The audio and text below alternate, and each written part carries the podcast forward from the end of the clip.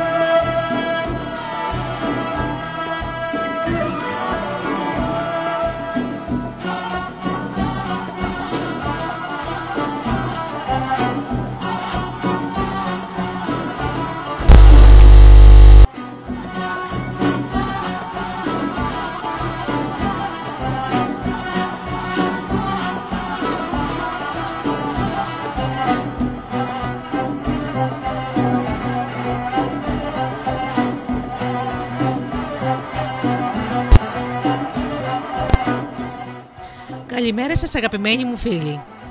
Είναι η εκπομπή «Μύθοι και πολιτισμοί» με τη Γεωργία Αγγελή. Ζωντανά από το στούντιο Δέλτα, το ραδιόφωνο της καρδιάς μας.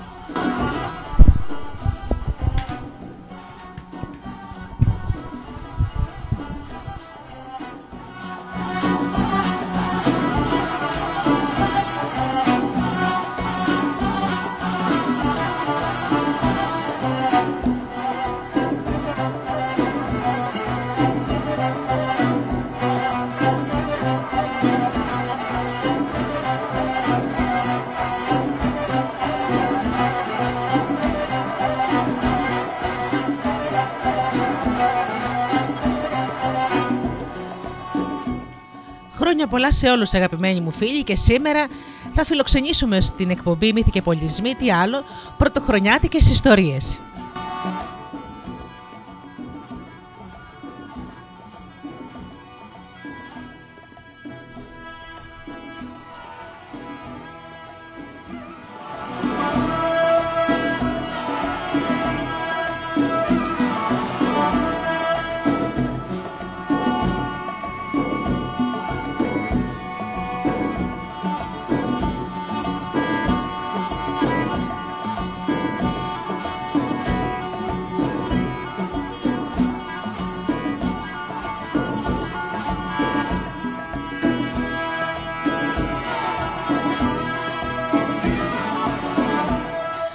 Πρώτα όμως αγαπημένοι μου φίλοι να σας καλημερίσω όλους εσάς που πληκτρολογείτε www.studiodelta.gr και βρίσκεστε εδώ μαζί μας στη σελίδα του σταθμού.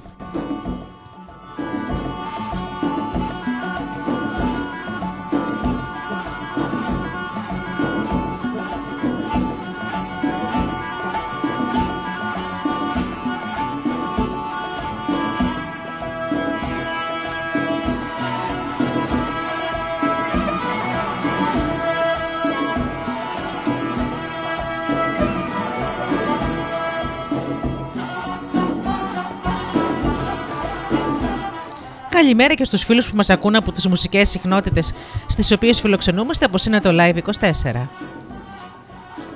Και φυσικά την καλημέρα μου στους ανθρώπους που μας ακούν από κινητά και tablets.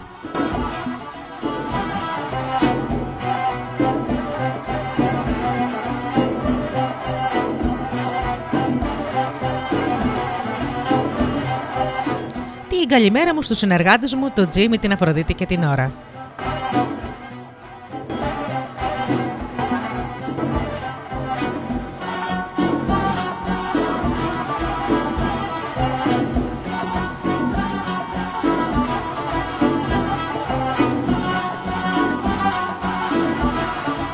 Όπως πάντα ξεκινάμε με μουσική.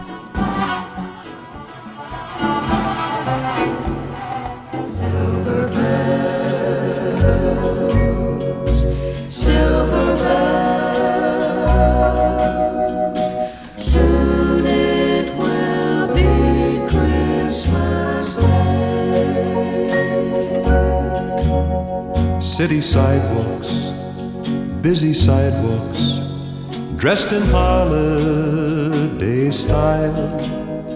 In the air, there's a feeling of Christmas. Children laughing, people passing, meeting smile after smile, and on every street corner, you hear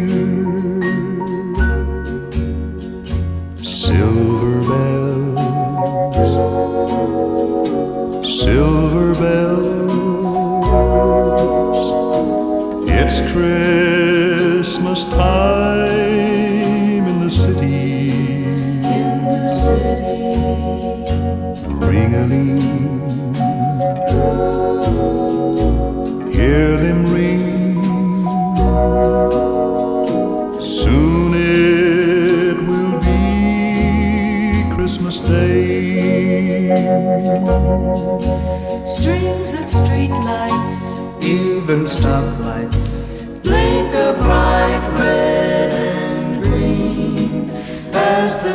Shoppers rush home with their treasures.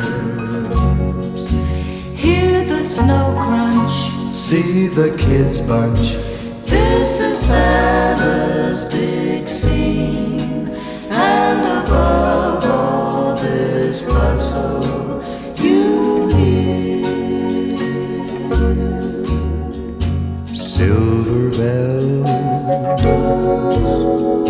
silver bells.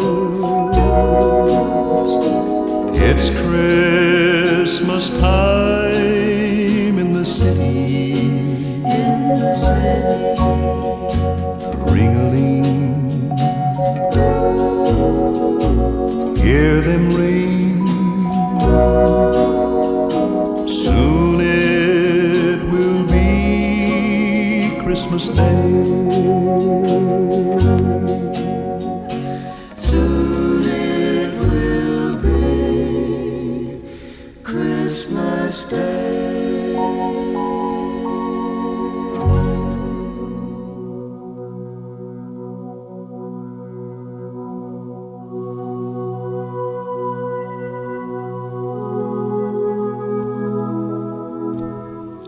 σπασμένο καράβι.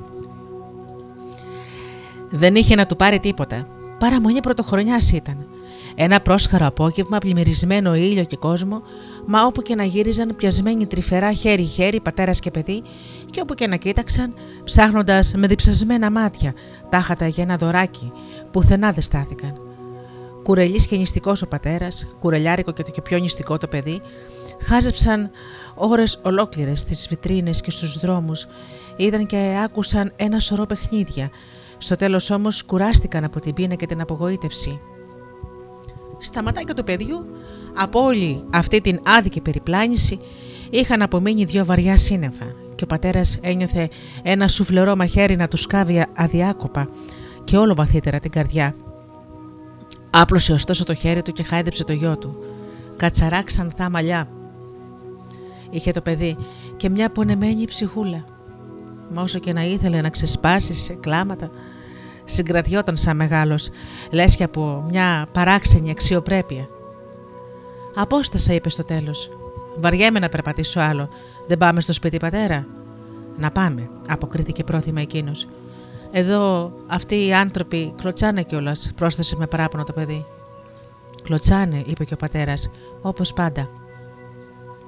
Ο Γρηγόρης ήθελε εκειδά να ξομολογηθεί στο γιο του πως σπάραζε η καρδιά του γιατί τον άφηνε φέτος χωρίς μποναμά, μα δεν το κατόρθωσε. Τόσο απλή, τόσο μικρή και σύντομη ήταν αυτή η φράση, και ωστόσο δεν είχε τη δύναμη να ξεστομίσει ούτε μια συλλαβή της. Γύρω βούιζαν οι τρουμπέτες, ανέμιζαν τα μπαλόνια, τρέχαν τα ψεύτικα αεροπλάνα και έκαναν τούμπες οι φανταχτεροί παλιάτσι, χτυπώντας ολόχαρα τα χέρια τους με τα κίτρινα πιατίνια. Ο Γρηγόρης σκέφτηκε να υποσχεθεί στο παιδί του τουλάχιστον για τον άλλο χρόνο, μα και αυτό δεν το κατάφερε γιατί ίσως να μην το πίστευε κιόλας. Μονάχα που το έσφιξε την παλάμη όσο μπορούσε πιο όμορφα και πιο γλυκά. Η παλάμη είχε απομείνει τρυφερή και πικραμένη μες στη χούφτα του και ήταν σαν να άκουσε όλα από το χέρι του πατέρα. Ο δρόμος στο σπίτι ήταν άσχημος, δύσκολος και κουραστικός. Περισσότερο από κάθε άλλη φορά. Πατέρας και παιδί πήγαιναν περπατώντας πλάι-πλάι με βήμα άριθμο και ψυχή βαριά. Κάπου κάπου μόνος σήκωναν το κεφάλι τους και κοιταζόντουσαν. Δεν έλεγαν τίποτα, δεν ρωτούσαν καν ο ένας τον άλλον και ας απορούσαν για τόσα πράγματα που γινόταν σε τούτη την περίεργη ζωή. Μια δρασκυλιά άλλες γη είχαν ακόμα να περάσουν, ώσπου να φτάσουν στο σπίτι τους και ξετυλίχτηκε μπροστά τους μια γρήγορη και ανέλπιστη σκηνή. Ένα καλοντημένο παιδάκι άνοιξε για μια στιγμή το παράθυρο του σπιτιού που ορθανόταν πεντάψιλο και απέναντι και πέταξε κάτω στο δρόμο ένα σπασμένο καραβάκι. Ξύλινο πρωτοχρονιάτικο παιχνίδι, ένα τόσο δα πλάσμα, μπλε σκαρί, με κίτρινο ξεβαμένο κατάστρωμα, χωρίς όμως τσιμινιέρες, χωρίς ανεμόπανα. Ανάλαφρο ήταν το καράβι. Και αναποδογύριζοντα μέσα στο άπειρο πήγε και άραξε ανάμεσα σε δύο πέτρες, λιμανάκι παράξενο, δίχως σταγόνα νερό. Δεν σφύριξε καν το καράβι. Στον αλόκοτο εκείνο γυαλό κανένας δεν το περίμενε και κανένα μαντίλι δεν σηκώθηκε δακρυσμένο για να το καλωσορίσει. Μέσα σε τούτο το χαρούμενο κόσμο που ξεφάντωνε τέτοια χρονιάρα μέρα, ποιος να προσέξει ένα σπασμένο καράβι; Μόνο ο Αντρέα το είδε. Αυτός πρόσεξε το ξένο παιδί και το παράθυρο, τον κύκλο που έγραψε βιαστικά βιαστικά στο κενό το καράβι, και αυτός άκουσε το σκούξιμο που άφησε, πέφτοντας στι δύο πέτρες του δρόμου, και φώναξε: Πατέρα, ένα καράβι! Ένα καράβι, πατέρα!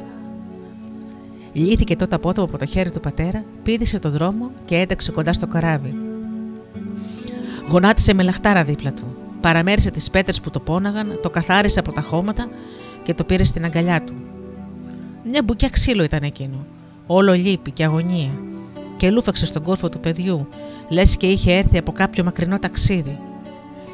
Και να πάλεψε με τους αέριδες και τη θάλασσα, με τη ζωή και το θάνατο. Ο Γρηγόρης σίγωσε και στάθηκε αμήλυτος. Πατέρας και γιος, φτωχοί και απελπισμένοι και οι δυο, δεν είπαν τίποτα εκείνη τη στιγμή. Κοίταξαν μονάχα το καράβι με το ίδιο παράπονο, μα και την ίδια μυστική προσδοκία, θα και τους έμοιαζε. Ή σαν να το ήξεραν από καιρό και οι δυο τους, σαν να είχαν ταξιδέψει μαζί τους τα πέλαγα και να γέμισαν νερά και ήλιους, τρόμους και χαρές, κυνηγώντας να πιάσουν τον ορίζοντα που όλο τίναζε τα φτερά του και τους έφευγε.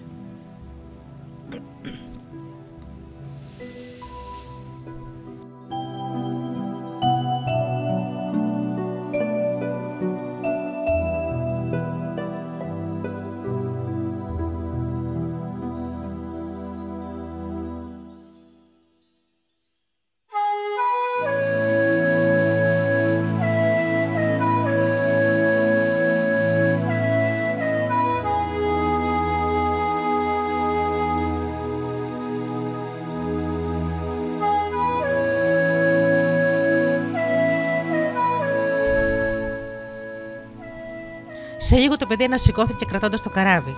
Είχε μόνο ένα μικρό δισταγμό. Να το πάρω, πατέρα. Γιατί όχι, έκανε μισόκαρδα εκείνος. Δεν είναι κανενός γι' αυτό. Να το πάρεις, μα όπως είναι. Ο Αντρέα ξανακοίταξε Το καράβι είδε πως το έλειπαν ένα σωρό πράγματα, μα δεν το παρατήρησε. Τόσο ξεμάλιστα πιο πολύ στην αγκαλιά του, όλο συμπόνια. Ύστερα αποκρίθηκε στον πατέρα του με πεποίθηση. Θα του βάλω και τα κατάρτια και τα πανιά, πατέρα.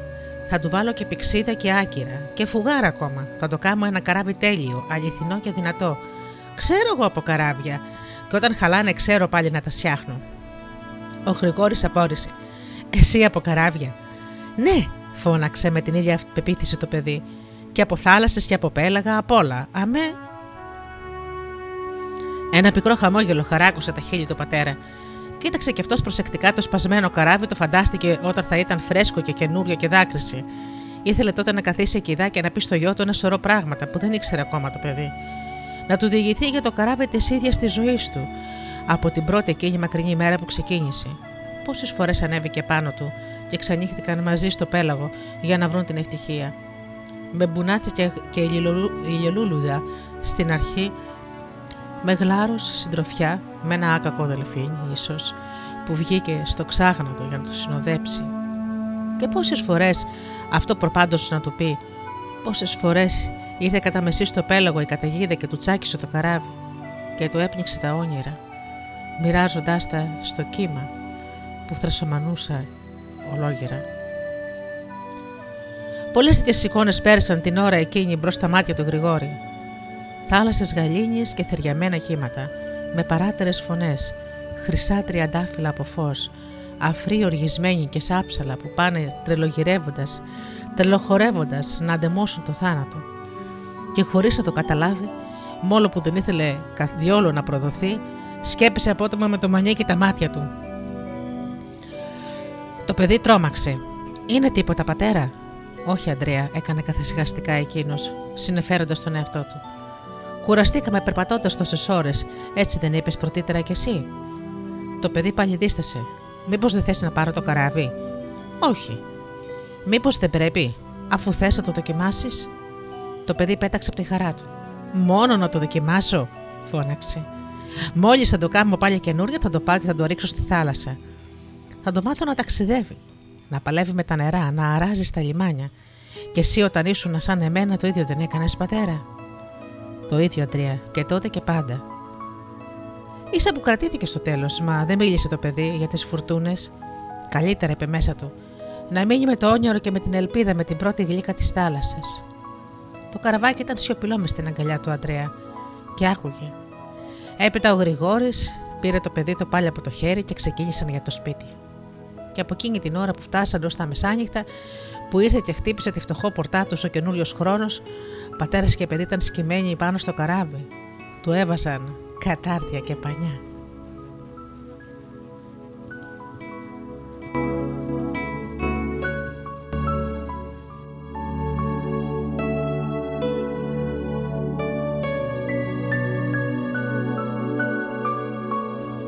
Η ιστορία ήταν του συγγραφέα Τάκη Δόξα.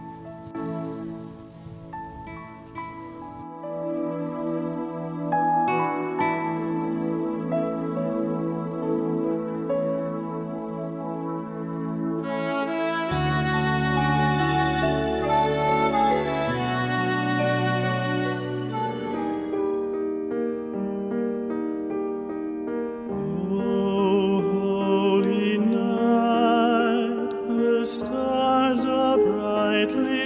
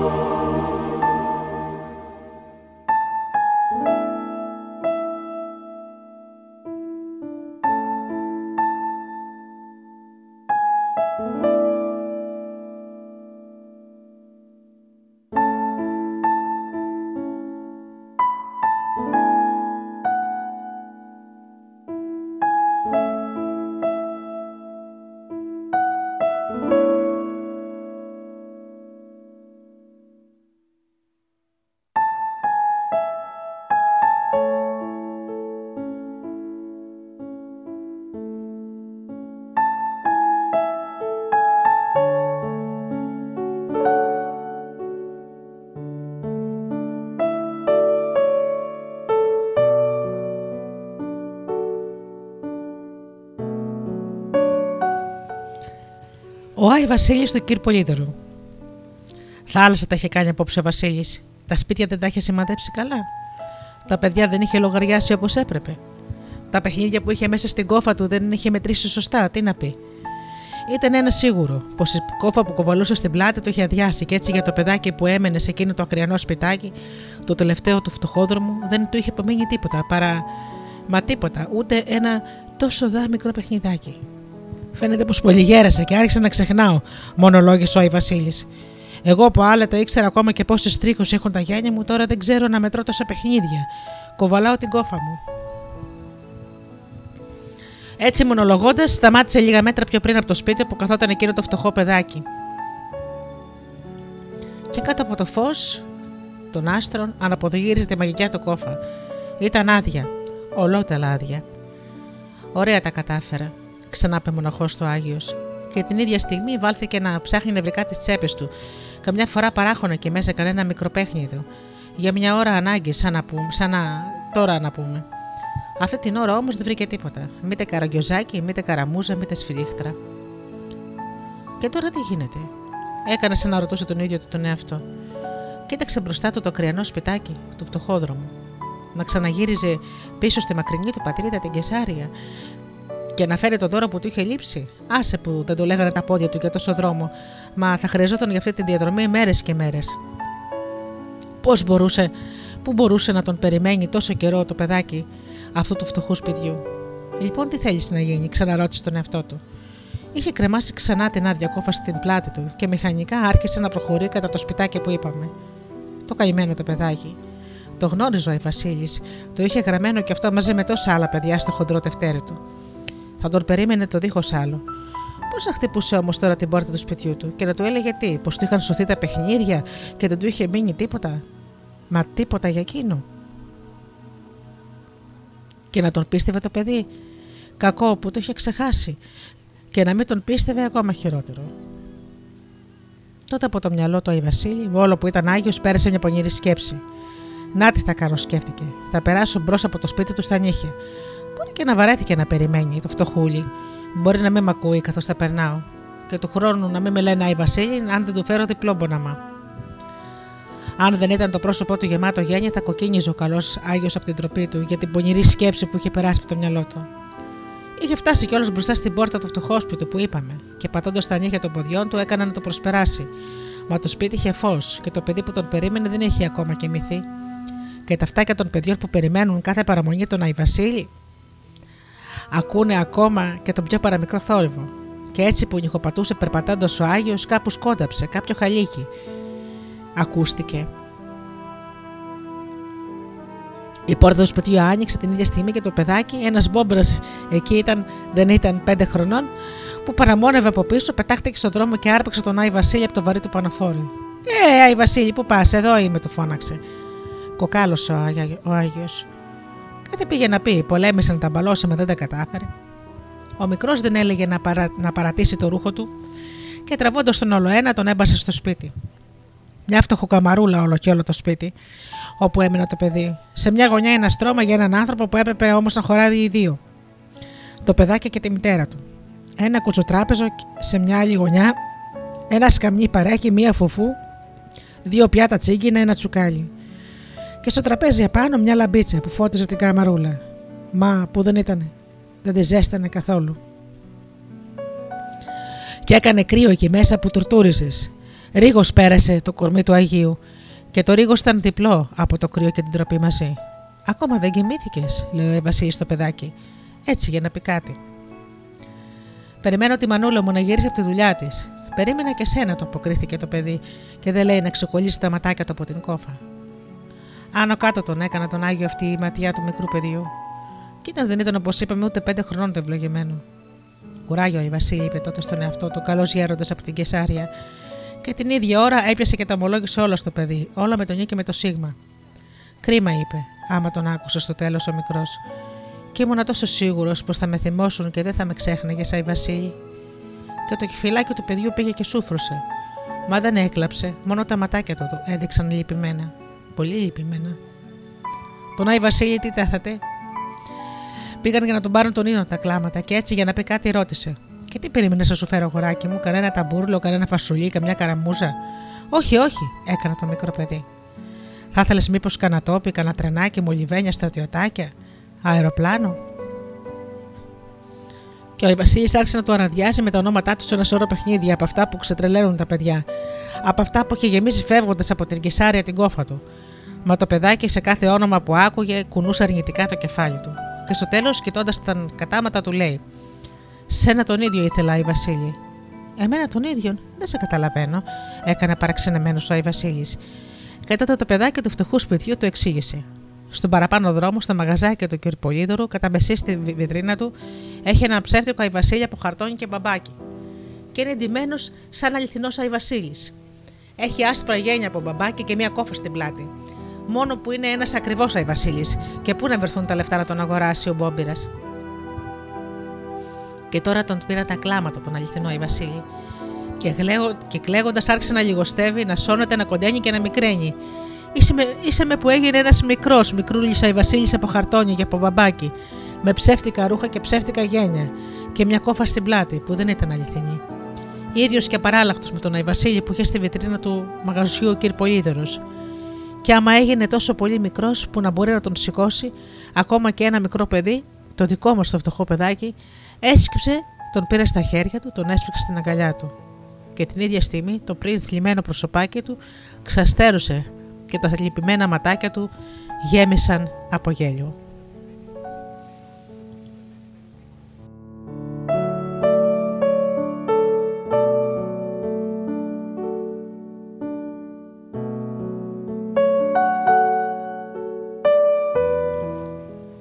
ιστορία ήταν το Άλκη Τροπεάτη.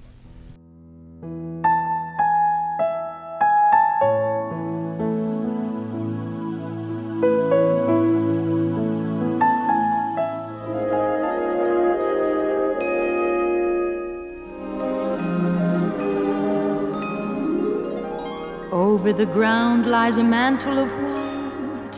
A heaven of diamonds shine down through the night. Two hearts are thrilling in spite of the chillin' the weather. Love knows no season, love knows no clime. Romance can blossom any old time. Here in the open, we're walking and hoping together.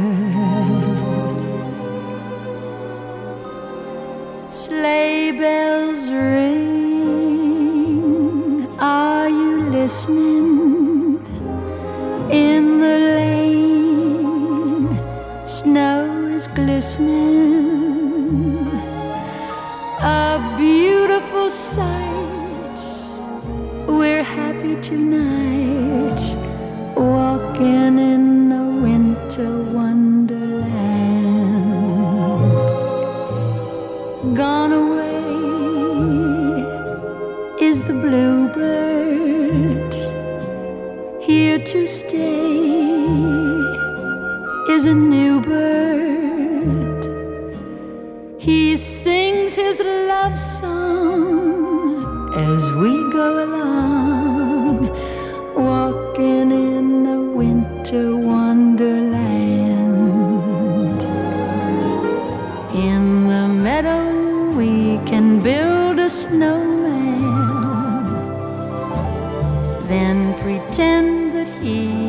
Is Parson Brown.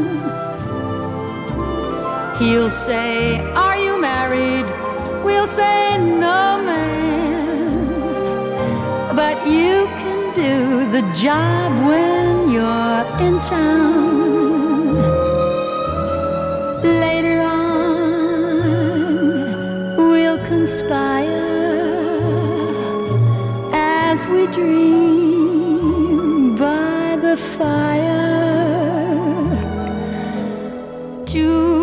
face unafraid. The plans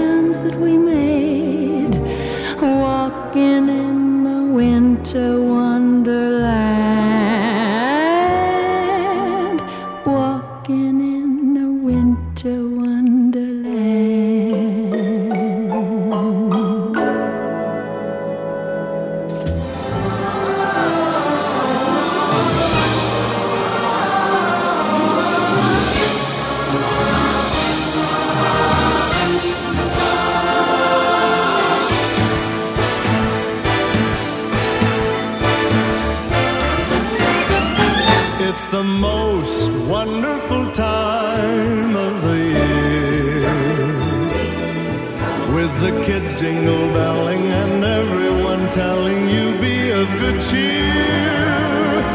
It's the most wonderful time of the year. It's the happiest season of all. With those holiday greetings and gay happy meetings when friends come to call. Season of all. There'll be parties for hosting, marshmallows for toasting, and caroling out in the snow. There'll be scary ghost stories and tales of the glories of Christmases long, long ago. It's the most wonderful time of the year. There'll be much mistletoeing and hearts will be glowing when loved ones are near. It's the most wonderful time of the year.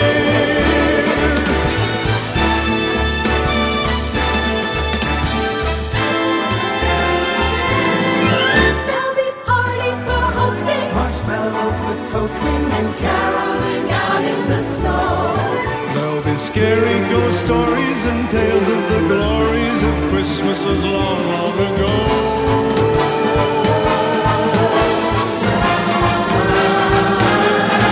It's the most wonderful time of the year. There'll be much mistletoeing and hearts will be glowing when loved ones are near. It's the most wonderful time. Yes, the most wonderful time. Oh, the most wonderful time of the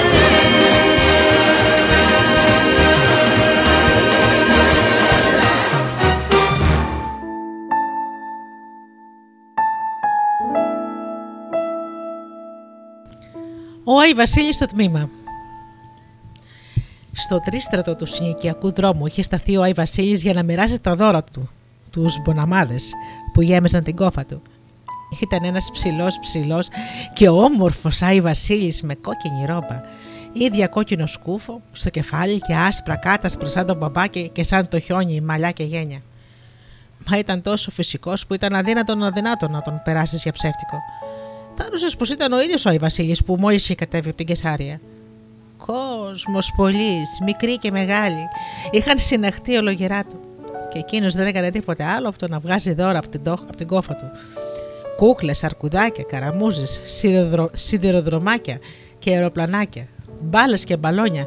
Και τι δεν είχε αυτή η μαγική κόφα. Και να τα μοιράζει γελαστός γελαστός στα χέρια που απλωνόταν από παντού για να τα πάρουν. Και θα έπρεπε να είναι στα αλήθεια μαγική εκείνη η κόφα. Γιατί παρόλο που έβγαιναν συνέχεια από μέσα διάφορα δώρα, αυτή δεν έλεγε να σωθεί και να στερέψει. Μυστήριο πράγμα, μα την αλήθεια. Μόνο που από τη σύναξη του κόσμου ένα γύρο, ο, κόσμος είχε, ο δρόμος είχε μπλοκαριστεί από όλες τις μεριές. Η κίνηση των τροχοφόρων είχε σταματήσει. Και αυτό ήταν που ανάγκασε ένας στιφύλακα περαστικών από εκεί να σταθεί και χτυπώντας τον στον ώμο να το φωνάξει. Ε, πατριώτη, τι γίνεται εδώ πέρα; Αυτό που βλέπεις, κυρία στη φύλακα, μοιράζω τους μπολαμάδε μου, ήταν η απάντηση του ασπρογέννη γέροντα, που τη συνόδεψε κιόλας με ένα καλοσυνάτο γέλιο, αληθινά γέλιο Αγίου. Έχεις άδεια. Άδεια. Τι να την κάνω, δεν μου χρειάζεται. Γιατί όπως βλέπεις δεν τα πουλάω, τα χάριζω τα παιχνίδια μου. Άλλωστε, τι η Βασιλιστά μου να αν τα πουλούσα. Τα πουλάς, δεν τα πουλάς, πρέπει να έχεις άδεια, επέμενε ο στη φύλακας. Όλοι οι βασίλειδε που τριγυρνούν στους δρόμους τέτοιε μέρε πρέπει να έχουν άδεια της αστυνομίας, με καταλαβαίνεις. Μα εγώ δεν είμαι από εκείνους τους Άι Βασίλειδες που ξέρεις, επέμενε ο ασπρομάλης γέροντα. Εγώ είμαι ο αληθινό Άι Βασίλης. Ο αστιφύλακας τον κοίταξε απορριμμένος. Με τρελό θα είχε να κάνει σίγουρα. Εκτός αν από το μυαλό του πέρασε μια πονηρή σκέψη. Τα είχε κλέψει όλα αυτά τα δώρα από κάποιο κατάστημα και τώρα είχε βγει στον δρόμο να τα πουλήσει μισοτιμής. Μα πάλι τι σοϊ κλέφτης μπορούσε να ήταν, αφού δεν πουλούσε, αλλά χάριζε τα παιχνίδια που είχε στην κόφα του. Μάλλον τρελός θα έπρεπε να είναι, που το είχε σκάσει από καμιά κλινική. Και θαρώντα πως είναι ο Αϊ Βασίλης, είχε ντυθεί τη ρόμπα και τη σκούφια που φοράνε τέτοιες μέρες οι Αϊ Βασίλειδε, και με απότομο ύφος του φώναξε. Δώσ' μου γρήγορα την ταυτότητά σου. Ταυτότητα, έκανε με καλόβολο και μακάριο πάλι γέλιο άλλος. Πού να τη βρω, δεν έχουμε ταυτότητες εκεί πάνω. Και έδειξε με το χέρι του ένα παχουλό άσπρο χέρι καθόλου ρωτιδωμένο και ολότελα νεανικό, ψηλά κατά τον ουρανό. Τώρα τον αστιφύλακα τον πιάσαν τα δαιμόνια του και αρπάζοντας το γέρο από τα άσπρα γένια από το. Πετα... Και αρπάζοντας το γέρο με τα άσπρα γένια από τον μπράτσο, άρχισε να τον τροβολογάει. Εμπρό, πάμε στο τμήμα, του φώναξε, όσο πιο άγρια μπορούσε ο στιφύλακα. Μα ο κόσμος που τους περιστήχιζε έκανε κλειό γύρω του, κόβοντάς τους στο δρόμο. Και τότε ο αστιφύλακας άρχισε να σπρώχνει τον παράξενο εκείνο Άι Βασίλη, πασχίζοντας να σπάσει το κλειό. Ευτυχώς που εκείνη τη μέρα είδε ένα αστιφύλακα από άλλο τμήμα που έτυχε να περνάει από εκεί. Συνάδελφε, του φώναξε, έλα σε παρακαλώ να με βοηθήσεις να πάμε τούτο τον Άι Βασίλη. Και τόνισε περιπεκτικά την τελευταία λέξη στο τμήμα.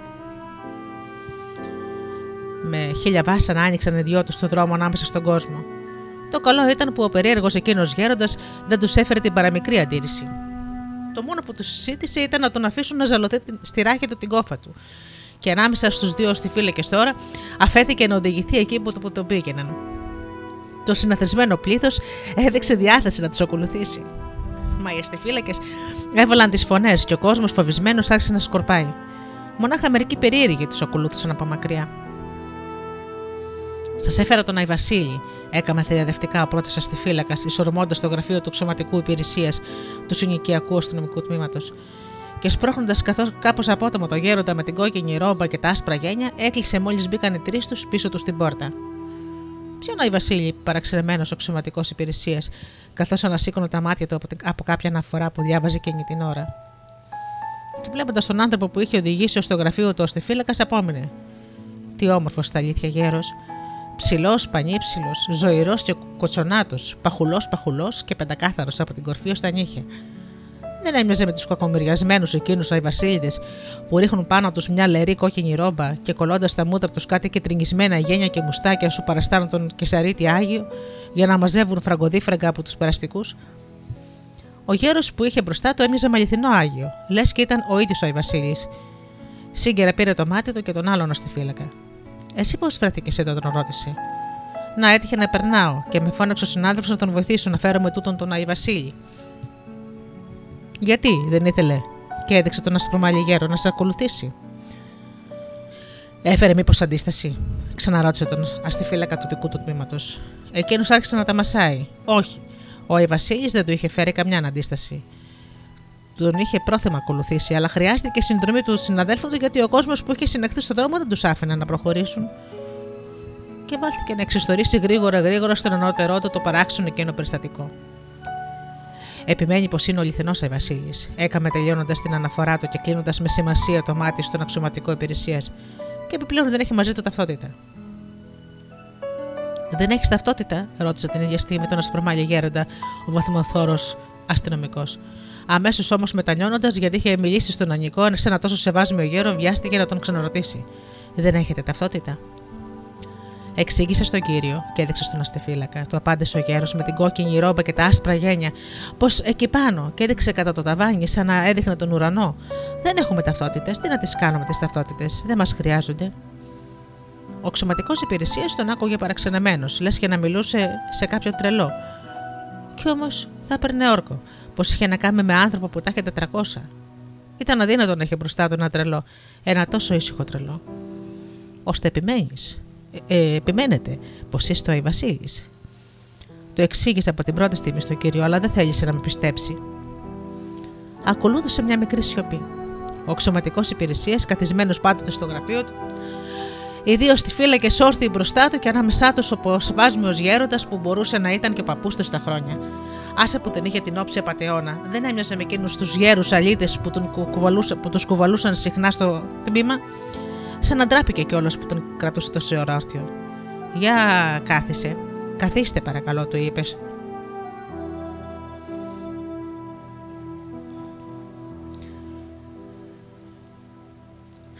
δείχνοντάς του μια άδεια καρέκλα. Ο Σπρομάλη γέροντας, αφού ξεζαλώθηκε με αργές κινήσεις στην κόφα που είχε στην πλάτη του, κάθισε με όση περισσότερη άνεση γινόταν. Ώρα είναι να το παραγγείλουμε και κανένα καφεδάκι, μουρμούρισε από τα, από τα, μέσα από τα δόντια του ως τη φύλακα τους τμήματο. μα δεν τον άκουσε κι ο κανένας. Ο Άι Βασίλης μονάχα κρυφογέλασε κάτω από τα μουστάκια του. Και λέτε πως έρχεστε από την Κεσάρια, ξαναρώτησε τώρα στο νομικό υπηρεσίας. Ακριβώς από εκεί, για να μοιράσω τους πουναμάδες μου στα παιδιά, όπως κάθε χρόνο. Και δεν έτυχε να σας δούμε άλλη φορά; Χαμογέλασε ο σεβάσμιος γέροντας, αλλά είχε έτοιμη την απάντηση και που θα έδινε. Άλλοτε άρχισε να εξηγεί. Συνήθιζε να κατεβαίνω από τα στα σπίτια από τις καμινάδες των τζακιών. Μα τώρα όλα τα σπίτια έχουν σόμπες ηλεκτρικού ή πετρελαίου και οι πολυκατοικίες καλοριφέρει. Και δεν είμαι, όπως βλέπετε, και δυνατούλη για να περάσω μέσα από τους σωλήνες. Και γέλασε, σύγκαιρα, ένα ηχηρό και πλούσιο γέλιο που έκαμε τη μακριά του γενιάδα να χοροπηδήσει επάνω στο πλατή του στήθος. Τα μάτια του αξιωματικού υπηρεσίας πήγαιναν και, καφα... πήγαν και καρφώθηκαν την ίδια στιγμή πάνω σε εκείνα τα γένια. Είχε γούστο να ήταν αληθινά. Έκανε νόημα στον αυτοφύλακα να τον πλησιάσει και κάτι του είπε στα αυτή. Όχι, παράλειψα να το εξακριβώς, δικαιολογήθηκε ο στριφύλακα, μα τόσο ψιθυριστά που ήταν τον αδύνατον των αδυνάτων να τον ακούσω γέρος με τα άσπρα γένια. Και καθώς όμως έκαμε να τον πλησιάσει, εκείνος λες και είχε διαβάσει τη σκέψη του του αξιωματικού υπηρεσίας και τον πρόλαβε. Και χαϊδεύοντας, μάλλον τραβώντας τη μακριά του γενιάδα, είπε: Μπορείτε να τα τραβήξετε όσο θέλετε τα γένια μου, έκαμε χαμογελώντας. Το ίδιο και τα μουστάκια μου είναι αληθινά, δεν είναι ψεύτικα, σαν αυτά που κολλούν ψεύτικα οι βασίλειδες. Ο αξιωματικό υπηρεσίας αναπήδησε στο κάθισμά του. Για κοίτα που ο γέρος είχε διαβάσει ολοκάθαρα τη σκέψη του, και τότε εκείνος χαϊδεύοντας όλο ένα τη γενιά θα το ξαναμίλησε. Ναι, ναι, και γένια αληθινά έχω και αληθινός Βασίλης είμαι, αυτός που έχετε μπροστά σας. Μη σας κάνει εντύπωση, κυρία Αστυνομική, εγώ είμαι Βασίλη από την Κεσάρια που λένε. Θα με γνωρίζετε βέβαια και εσείς από τον καιρό που ήσασταν παιδί, όπως και τα παιδιά όλου του κόσμου. Και θα μπορούσα να γυρνάω αθέατος στους δρόμου όπως πάντα, μα τον τελευταίο καιρό σαν άρχισαν ακόμα και τα παιδιά να με ξεγράφουν τα κατάστοιχά τους. Έχει ξεστρατήσει, βλέπετε, πολύ ο κόσμος στην εποχή που ζούμε. Που ζείτε, ήθελα να πω. Γι' αυτό και φέτος, πώς μου ήρθε, θέλησα να κάνω πιο αισθητή την παρουσία μου. Να, ξε, να, να ξαναζεστάνω το θρύλο μου που είχε αρχίσει να παγώνει. Αν έφερνα αντίσταση σε τούτα τότε καλά παιδιά και έδειξε στους δύο στιφύλακε που είχαν αρχίσει να τον κοιτάζουν και αυτοί σαν παράξενο υπερφυσικό πλάσμα, δεν θα με βλέπετε τώρα μπροστά σας. Ούτε και θα μιλούσατε σαν δύο καλοί φίλοι. Θα μπορούσα να εξαφανιστώ να αγαθώ μέσα στα χέρια τους. Μα είδατε πως δεν το ήθελα. Ήταν όπως καταλαβαίνετε ζήτημα, πώς θα το πω, γοήτρου για μένα. Μήπως και τώρα δεν μπορούσα να φύγω αν ήθελα από εδώ μέσα. Και βλέποντα τον αξιωματικό υπηρεσία και τους δυο αστιφύλακες να καρφώνουν ανήσυχοι τα μάτια τους στην κλειστή πόρτα του γραφείου, ο αστιφύλακας μάλιστα του τμήματος έκανε μηχανικά δύο βήματα. Προς τα πίσω για να βρεθεί πιο κοντά της, πρόσθεσε την ίδια στιγμή. Δεν έχει σημασία που είναι κλειστή η πόρτα. Αλλήμον, αν ένας Αϊ δεν έχει τη δύναμη να κάνει τα δύνατα δυνατά. Αλλά δεν θα χρειαστεί να παραβιάσω την πόρτα. Θα μου επιτρέψετε να την ανοίξω μόνος μου και όταν είναι και θα φύγω. Μιλώντας, ανασηκώθηκε από την καρέκλα του μηχανικά, ανασηκώθηκε και ο αξιωματικό υπηρεσίας από τη δικιά του. Και σύγκαιρε η κοψιά του ψηλού γέροντα με την κόκκινη ρόμπα πήγε και γέμισε όλο το χώρο του αστυνομικού γραφείου. Οι δύο αστιφύλακε παρέμειναν θορυβημένοι. Και ο Άι Βασίλης συνέχισε. Αυτό ήταν που γύρευα να πετύχω. Να ξαναζεστάνω, να ξαναζεσταθούν οι καρδιές των μικρών και των μεγάλων από τη μαγεία του Άι Βασίλη που είχε τόσο πολύ αδυνατήσει τον τελευταίο καιρό. Α, είναι τόσο όμορφο να πιστεύει κανείς, παιδιά μου. Τα μυαλά σας. Τα μυαλά σας ήθελα να πω. Έχουν τόσο θαμπόσει και θολώσει από τα μυστήρια του διαστήματος που μας περιβάλλει. Έχουν πελαγώσει από πυράβλους και διαστημόπλια. Οι καρδιέ σας κινδυνεύουν να αδειάσουν από αγάπη και καλοσύνη. Αχ, αυτές οι καρδιές. Από ανθρώπινε που ήταν, κοντεύουν να καταντήσουν φτωχά μηχανάκια που δουλεύουν με μπαταρίες. Α τις ξαναζεστάνουμε όσο μπορούμε, για να ξαναβρούν τους παλιούς ζεστούς ανθρώπινους χτύπους τους. Οι άλλοι τον άκουγαν σαν μαγεμένοι, λες και μια αδιόρατη νεφέλη περίχαινε από παντού το χώρο του αστυνομικού εκείνου γραφείου που δεν άφηνε τη σκέψη να δουλέψει. Έδινε την ευκαιρία μονάχα στην καρδιά να ξαναβρει τους αποξεχασμένους ζεστούς χτύπους της και εκείνος ο παράξενος γέροντας με την κόκκινη ρόμπα, τον κόκκινο σκούφο και τα κάτασπρα μαλλιά και γένια, τους είχε επιβληθεί σε σημείο που δεν τους άφηνε να σκεφτούν πω ο άνθρωπος αυτός που είχαν μπροστά τους μπορούσε και να μην ήταν ο Άγιος Βασίλης. Και τώρα θα μου επιτρέψετε να πηγαίνω, ξανακούστηκε η γλυκιά και μελωδική φωνή του ψήλου εκείνου γέροντα. Αλλά με συγχωρείτε, κάτι ξέχασα. Έχετε παιδιά, κύριε αστυνόμο, έτσι δεν είναι; Ναι, ένα, ένα αγοράκι. Και ένα κοριτσάκι βιάστηκε να το συμπληρώσει ο γέροντας. Μπράβο, να σας ζήσουν. Θα μου επιτρέψετε λοιπόν να σα τους προσφέρω κάτι από την κόφα μου. Και μιλώντας, έσκυψε κατά εκεί όπου την είχε κουμπίσει, και ανάστερα από μέσα μια όμορφη κούκλα και ένα χαρατωμένο αρκουδάκι. Τα ακούμπησε και τα δυο πάνω στο γραφείο του αστυνομικού. Να το σπείτε πως τα έφερε ο ίδιος ο Άι Βασίλης από την Κεσάρια, πρόσθεσε χαμογελώντα με εκείνο το πράο και καλόβολο χαμογελό του. Και σκύβοντας για δεύτερη φορά πάνω από την κόφα, ανάστερα από το βάθος της μια μπάλα από το σφαίρο και ένα ταμπούρλο. Τα έδωσε από ένα στον καθένα στους δύο στιφύλακε που τολμούσαν ωστόσο να απλώσουν τα χέρια τους για να τα πάρουν. Πάρτε τα, γιατί δεν τα παίρνετε, τους έκανε εκείνος καλοσυνάτα. Μπορεί να μην έχετε ακόμα παιδιά, έχετε όμως σίγουρα μικρότερα αδερφάκια. Θα τους δώσετε τόση χαρά. Α, είναι τόσο όμορφα να δίνεις στου άλλους τη χαρά, παιδιά μου. Και ύστερα συνέχεια, με αργές πάντοτε κινήσεις, σήκωσε την κόφα από το πάτωμα, τη ζαλώθηκε στις πλάτες του και τράβηξε κατά την πόρτα. Κανείς από τους τρεις αστυνομικούς δεν σκέφτηκε να τον εμποδίσει. Την άνοιξε ο ψηλός γέροντας και πριν να βγει, τους πέταξε το στερνό του λόγο. Ευτυχισμένος ο καινούριος χρόνος. Και μην με ξεχνάτε, παιδιά μου, να θυμάστε πάντα τον Άι Βασίλη. Χρειάστηκε να περάσουν αρκετά λεπτά της ώρας, ώσπου να συνεφέρουν οι τρεις αστυνομικοί. Πρώτος μίλησε ο αξιωματικός υπηρεσίας. Μυστήρια πράγματα έκαμε μονολογώντας και γυρνώντα προς τους άλλους δύο. Τι κάθεστε και με κοιτάτε σε χάζι, τους φώναξε. Τρεχάτε να δείτε κατώ, κατά που πήγε αυτός ο άνθρωπος. Και να σας τον φέρουμε εδώ, το τον βρούμε. Μα και βέβαια, ή μάλλον όχι, μόνο να δείτε κατά πού τράβηξε. Παράδερνε ακόμα μέσα στην αμφιβολία και την πίστη ο καημένος. Και όταν οι δύο στενφύλακε έφυγαν τρέχοντας από το γραφείο του, κάρφωσε για πολλή ώρα τα μάτια του στην άδεια καρέκλα δίπλα του. Η μαγεία που πλημμύριζε ως πριν λίγο το γραφείο του έμοιαζε τώρα να είχε διαλυθεί. Κι όμως απόμεναν εδώ αρκετά μόρια της σκόρπια εδώ και εκεί. Ο όριμος εκείνος άντρας σαν να είχε ξαναγίνει ξαφνικά παιδί. Το παιδί που είχε ζήσει τα πρώτα του χρόνια με το όραμα του Άι Βασίλη, μα που ποτέ του δεν είχε αξιωθεί να τον γνωρίσει. Είχε περάσει στην όρημη ηλικία με τόσο τραυματισμένη την όμορφη παιδική ευαισθησία του. Και η καρδιά του χτυπούσε τώρα τόσο παράξενα. Μα τόσο παράξενα. Όταν σε λίγο γύρισε στη φύλακα στο δικό του τμήματος, τον βρήκε να κάθεται στο γραφείο του, κρατώντας το κεφάλι του με τα δύο του χέρια. Πουθενά η Βασίλης, βιάστηκε να το πει λαχανιασμένος ακόμα από την τρεχάλα. Λες και έγινε καπνός και χάθηκε. Τον κατάπιε η γη ή πέταξε στον ουρανό. Βρήκα στην πλατεία έναν άλλον, ψεύτικον αυτόν, Άι Βασίλη με κόκκινη ρόμπα και άσπρα γένια. Μα ρόμπα γεμάτη λίγδα και κάτι γένια και τριγισμένα. Του γύριψα τα ταυτότητα και μου την έδειξε. Για να πιστώ, του τράβηξα τα γένια, μα λίγο έλειψε να μου μείνουν στα χέρια. Τον ερώτησα μήπως είχε δει πουθενά κανέναν άλλο Άι Βασίλη και αυτός μου είπε πως δεν είχε δει. Πέρασε, λέει, σε σύμφωνο από μπροστά του. Και πριν καλά-καλά τον δει, χάθηκε, εξαφανίστηκε. Μυστήρια πράγματα, όπως λέτε κι εσείς, κύριε Παστινόμε.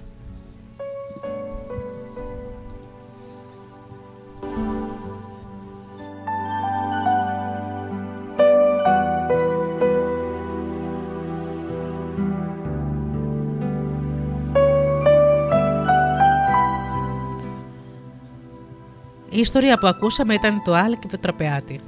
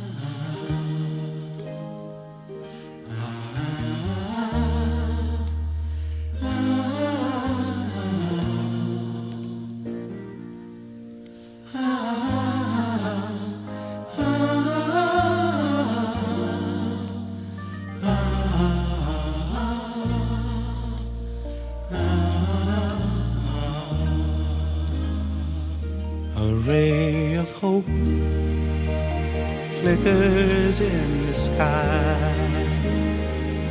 A tiny star lights up way up high. All across the land dawns a brand new morn. This comes to pass when a child is born. A silent wish sails the seven seas.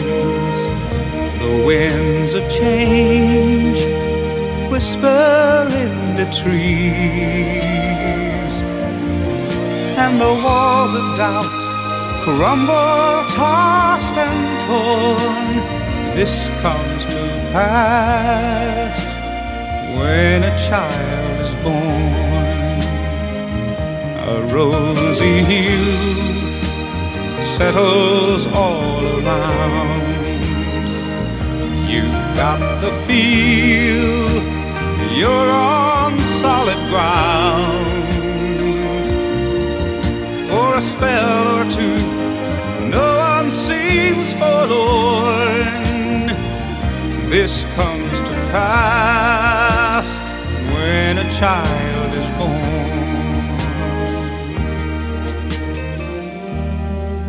And all of this happens because the world is waiting, waiting for one child. Black, white, yellow, no one knows. But a child that will grow up and turn tears to laughter, hate to love, war to peace, and everyone to everyone's neighbor.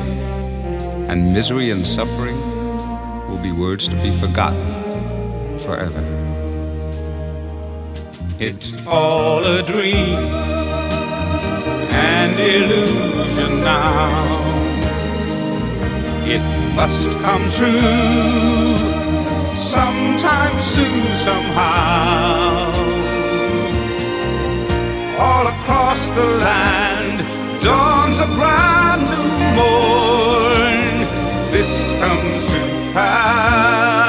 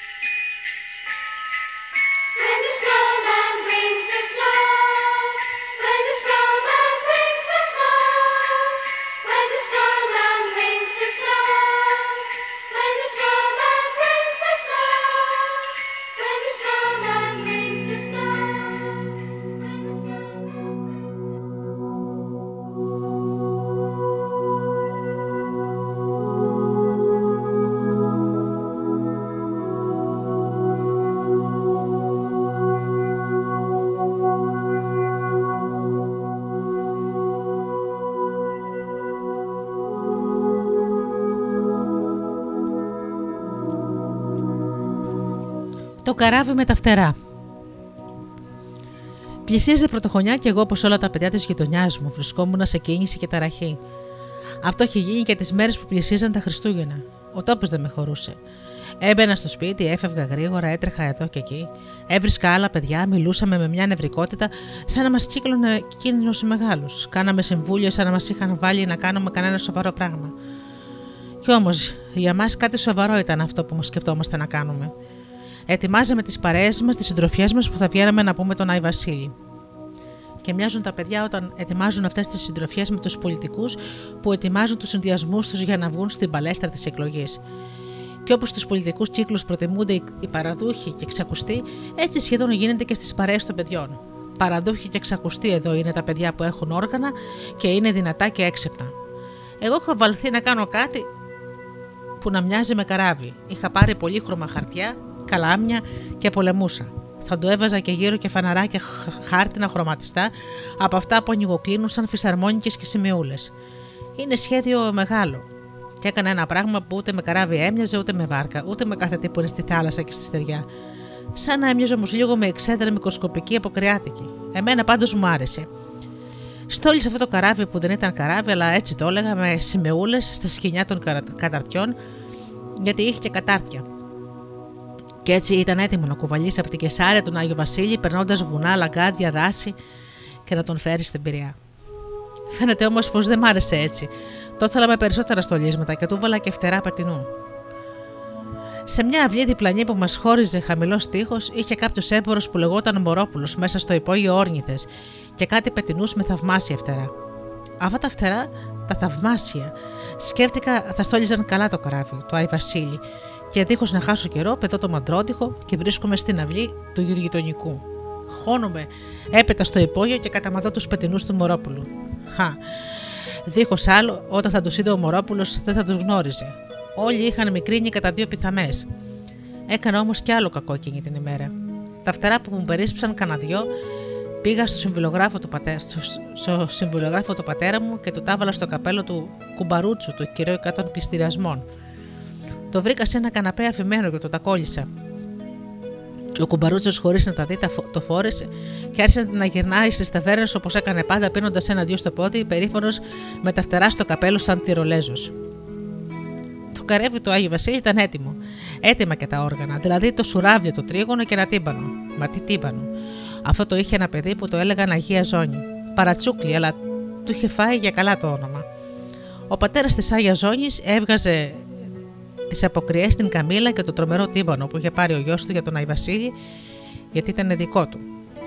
Αυτός χτυπούσε στην Καμίλα να χορεύει και να μαζεύει τον κόσμος. Ξύπνησα την παραμονή της πρωτοχρονιάς πολύ πρωί. Έπρεπε να φύγει ο πατέρας μου για να πάρω δρόμο κι εγώ. Εκεί κοντά μου σε ένα τραπέζι είχα το καράβι του Άι Βασίλη έτοιμο για φευγάλα να σηκώσει άγκυρα. Άκουσα τον πατέρα μου να φεύγει και έτριζε η σκάλα σαν να μου έλεγε Φεύγα, φεύγα.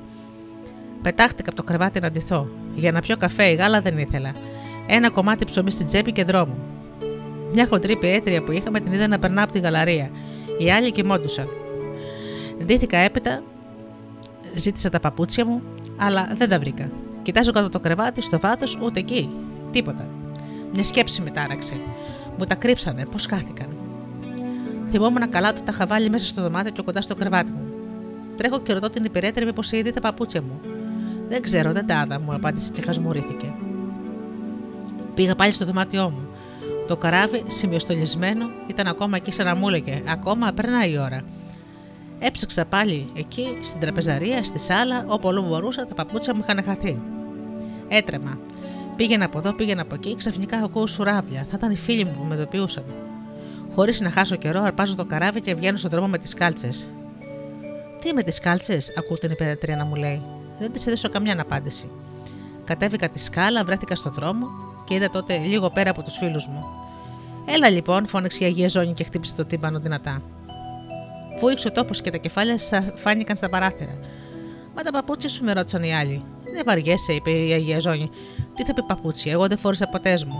Τι να έχω ανάγκη από τσαγκαράδε. Ξεκινήσαμε πανηγυρικά. Το τύμπανο βούιζε, το σουράβλι, το τρίγωνο έπαιζαν, χτυπούσαν. Από το ένα σπίτι στο άλλο. Παντού μας δέχονταν να το πούμε τον Άι Βασίλη. Αλλά αυτή τη φορά το τύμπανο της Αγίας Ζώνη δεν έκανε καμιά εντύπωση όταν μπαίναμε σε σπίτι ή αυγή και να τα πούμε. Ούτε ο ξυπούλητος τραβομούτσινος που το κρατούσε και που σχεδόν ήταν ίσα αυτό. Όλοι και όλες, γυναίκες και παιδιά προπάντων, μόλις έβλεπαν εμένα, φώναζαν. Ελένη Μαργαρό, ελάτε να δείτε ένα παιδί με τις κάλτσες μόνο που τα λέει. Και έτρεχαν να με δουν, ενώ εγώ περίφωνα κρατούσα το καράβι που δεν ήταν καράβι, το Αγιο Βασίλη. Ο κυτρινιάρη Αυγουλάς που χτυπούσε το τρίγωνο και μάζευε τα λεφτά που μας έδιναν, έλεγε στις γυναίκες και τα κορίτσια τι συνέβαινε και ήμουν με τις κάλτσες τις κόκκινες. Ξέρει γιατί είναι ξυπόλυτος, γιατί το κρύψανε τα παππούτσια του πατέρα του και η μάνα του. Βρε, βρε, κάνανε οι γυναίκες. Και άλλες πάλι λέγανε: Βρε το παλιό πετακούσε και να βγει στους δρόμους μόνο με τις κάλτσες χωρίς παπούτσια. Και κάποιος φουκαράς που ξεφύτρωσε από κάτω με κάτι παντουφλάρες και πεσμένα βρακιά, αυτός είπε: Αν το είχα εγώ παιδί, θα το έδαινα. Σε μένα δεν έκαναν τίποτα όλα αυτά. Ήψωνα το καράβι του Γεβασίλη που του είχαμε ανάψει και τα φαναράκια και άρχισε. Και αρχή μηνιά και αρχή χρονιά, ψηλή μου δέντρο λιβανιά. Μαζί με μένα έβαζαν μπρος και τα όργανα, το τύμπανο, κομπισμένο κάτω, βούιζε τρομερά. Η Αγία Ζώνη το χτυπούσε σαν να ήθελε να το σπάσει και φώναζε κι αυτός.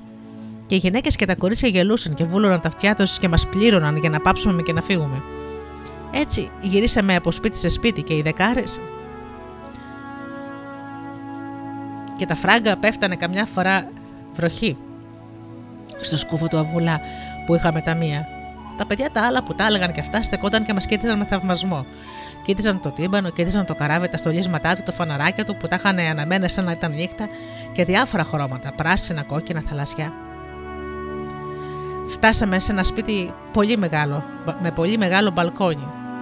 Ο Αυγουλάς που πήγαινε μπρος χτύπησε την πόρτα. Εγώ φορτωμένος στο καράβι το Βασίλη δεν πρόσεξα το, σε το σπίτι, σε ποιο σπίτι θέλαμε να τα πούμε.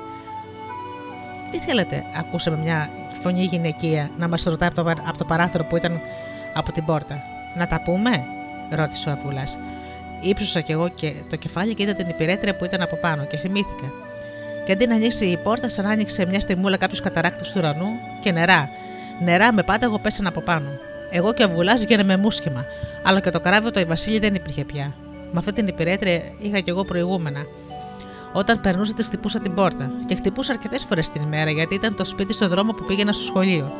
Έβγαινε, με έβριζε κι εγώ από μακριά την περιγελούσα. Που τα πλήρωσε όλα μαζεμένα. Και καλά σε μένα. Αλλά ο καημένος Αβούλας, τι έφταιγε;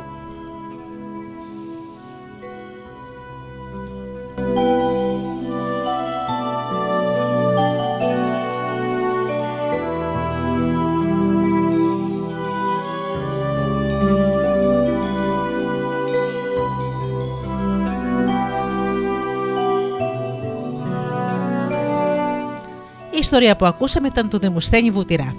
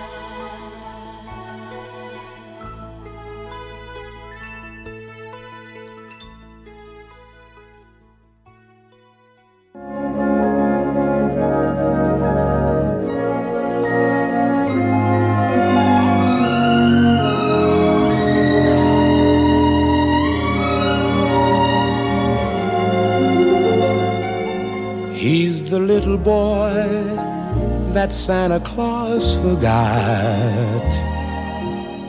And goodness knows he didn't want a lot. He sent a note to Santa for some soldiers and a drum. It broke his little heart when he found Santa hadn't come. In the street, he envies all those lucky boys. Then wanders home to last year's broken toys. I'm so sorry for that laddie. He hasn't got a daddy. The little boy that Santa Claus forgot.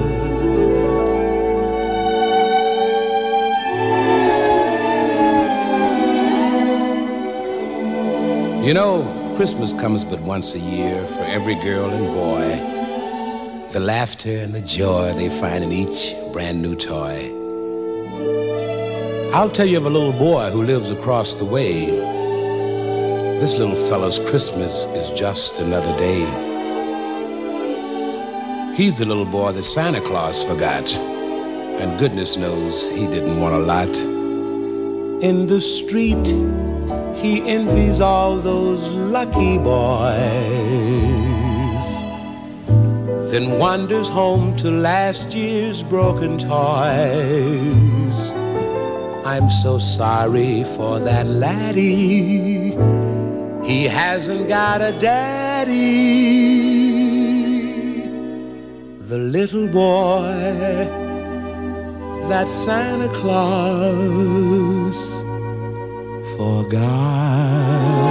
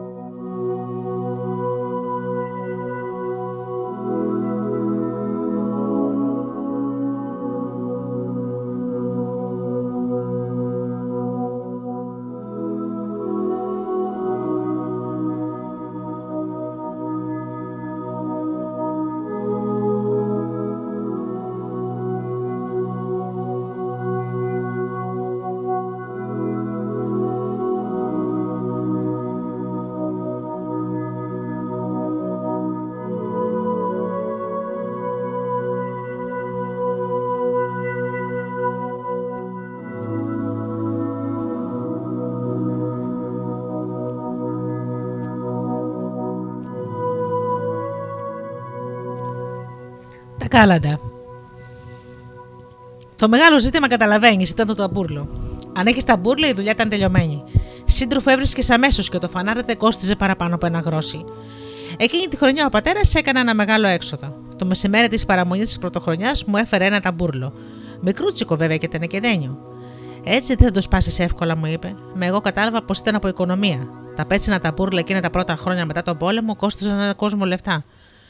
Πήγα και βρήκα μέσα στο φίλο μου το Μιχάλη.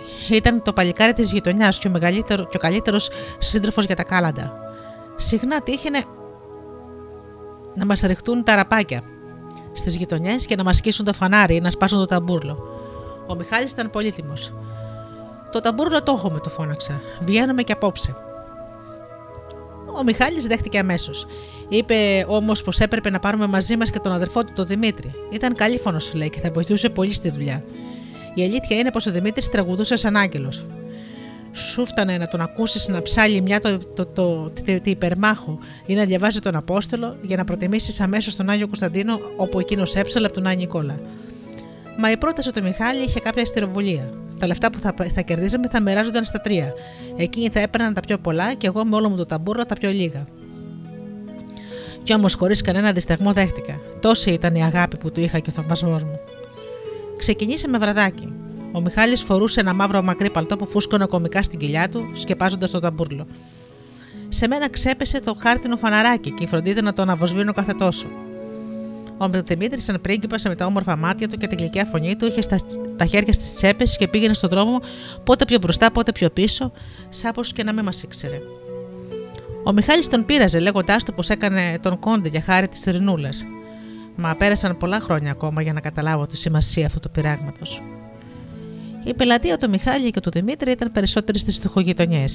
Αμπτίν, Σούμπρα, Κοφτό, Κόφτικο, Παζάρι και οι εισπράξεις μέτριες. Λέγαμε και ένα ευχαριστώ αν τύχε να μας δώσουν κανένα γροσάκι εκτός από φουντούκια και μίγδαλα. Τότε εγώ τους τράβηξα στις αριστοκρατικές γειτονιές.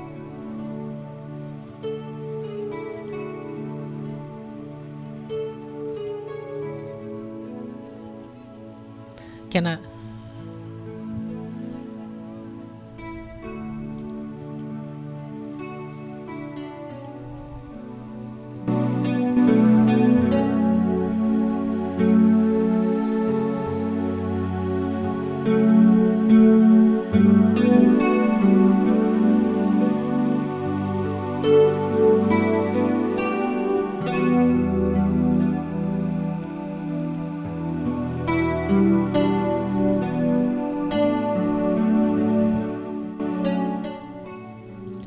Αυτό ήταν ένα μυστικό δικό μου. Μέρες τώρα το φύλαγα.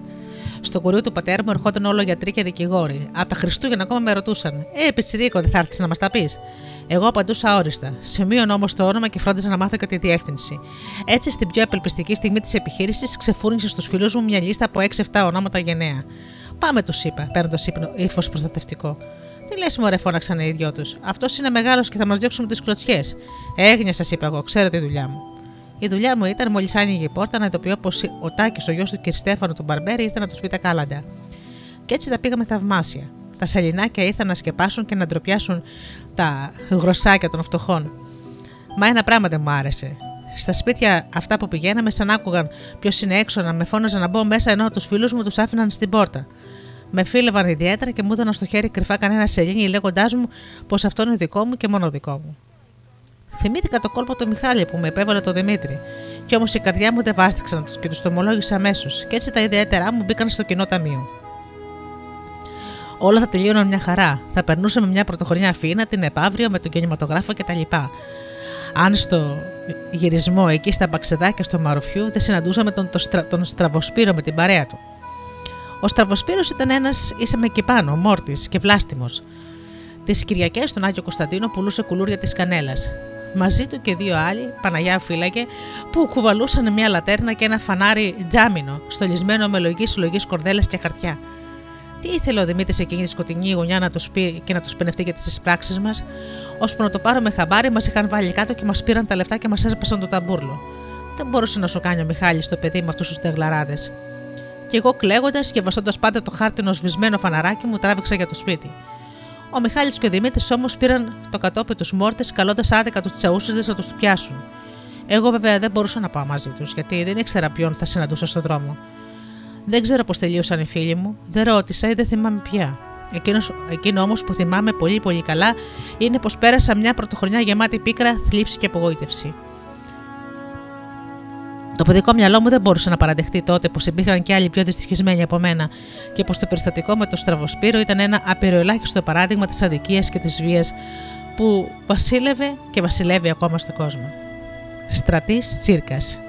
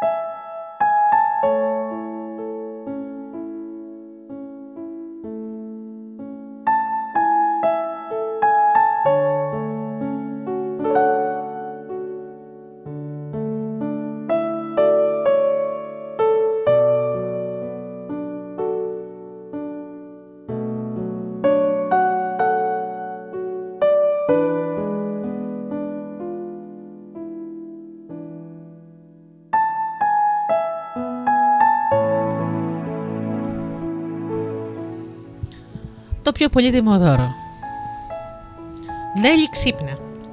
Η Νέλη που είχε αποκοιμηθεί στη βαθιά πολυθρόνα κοντά στο τζάκι αναταράχτηκε μέσα στον ύπνο της, σαν περιστεράκι που αναφτεριάζει μέσα στη ζεστή του φωλιά. Ποιος με φωνάζει, ψιθυριστή ήρθε η φωνή σαν από ξεχασμένο παλιό παραμύθι. Εκείνος που περιμένεις. Άνοιξε τα ματάκια σου και θα με γνωρίσεις.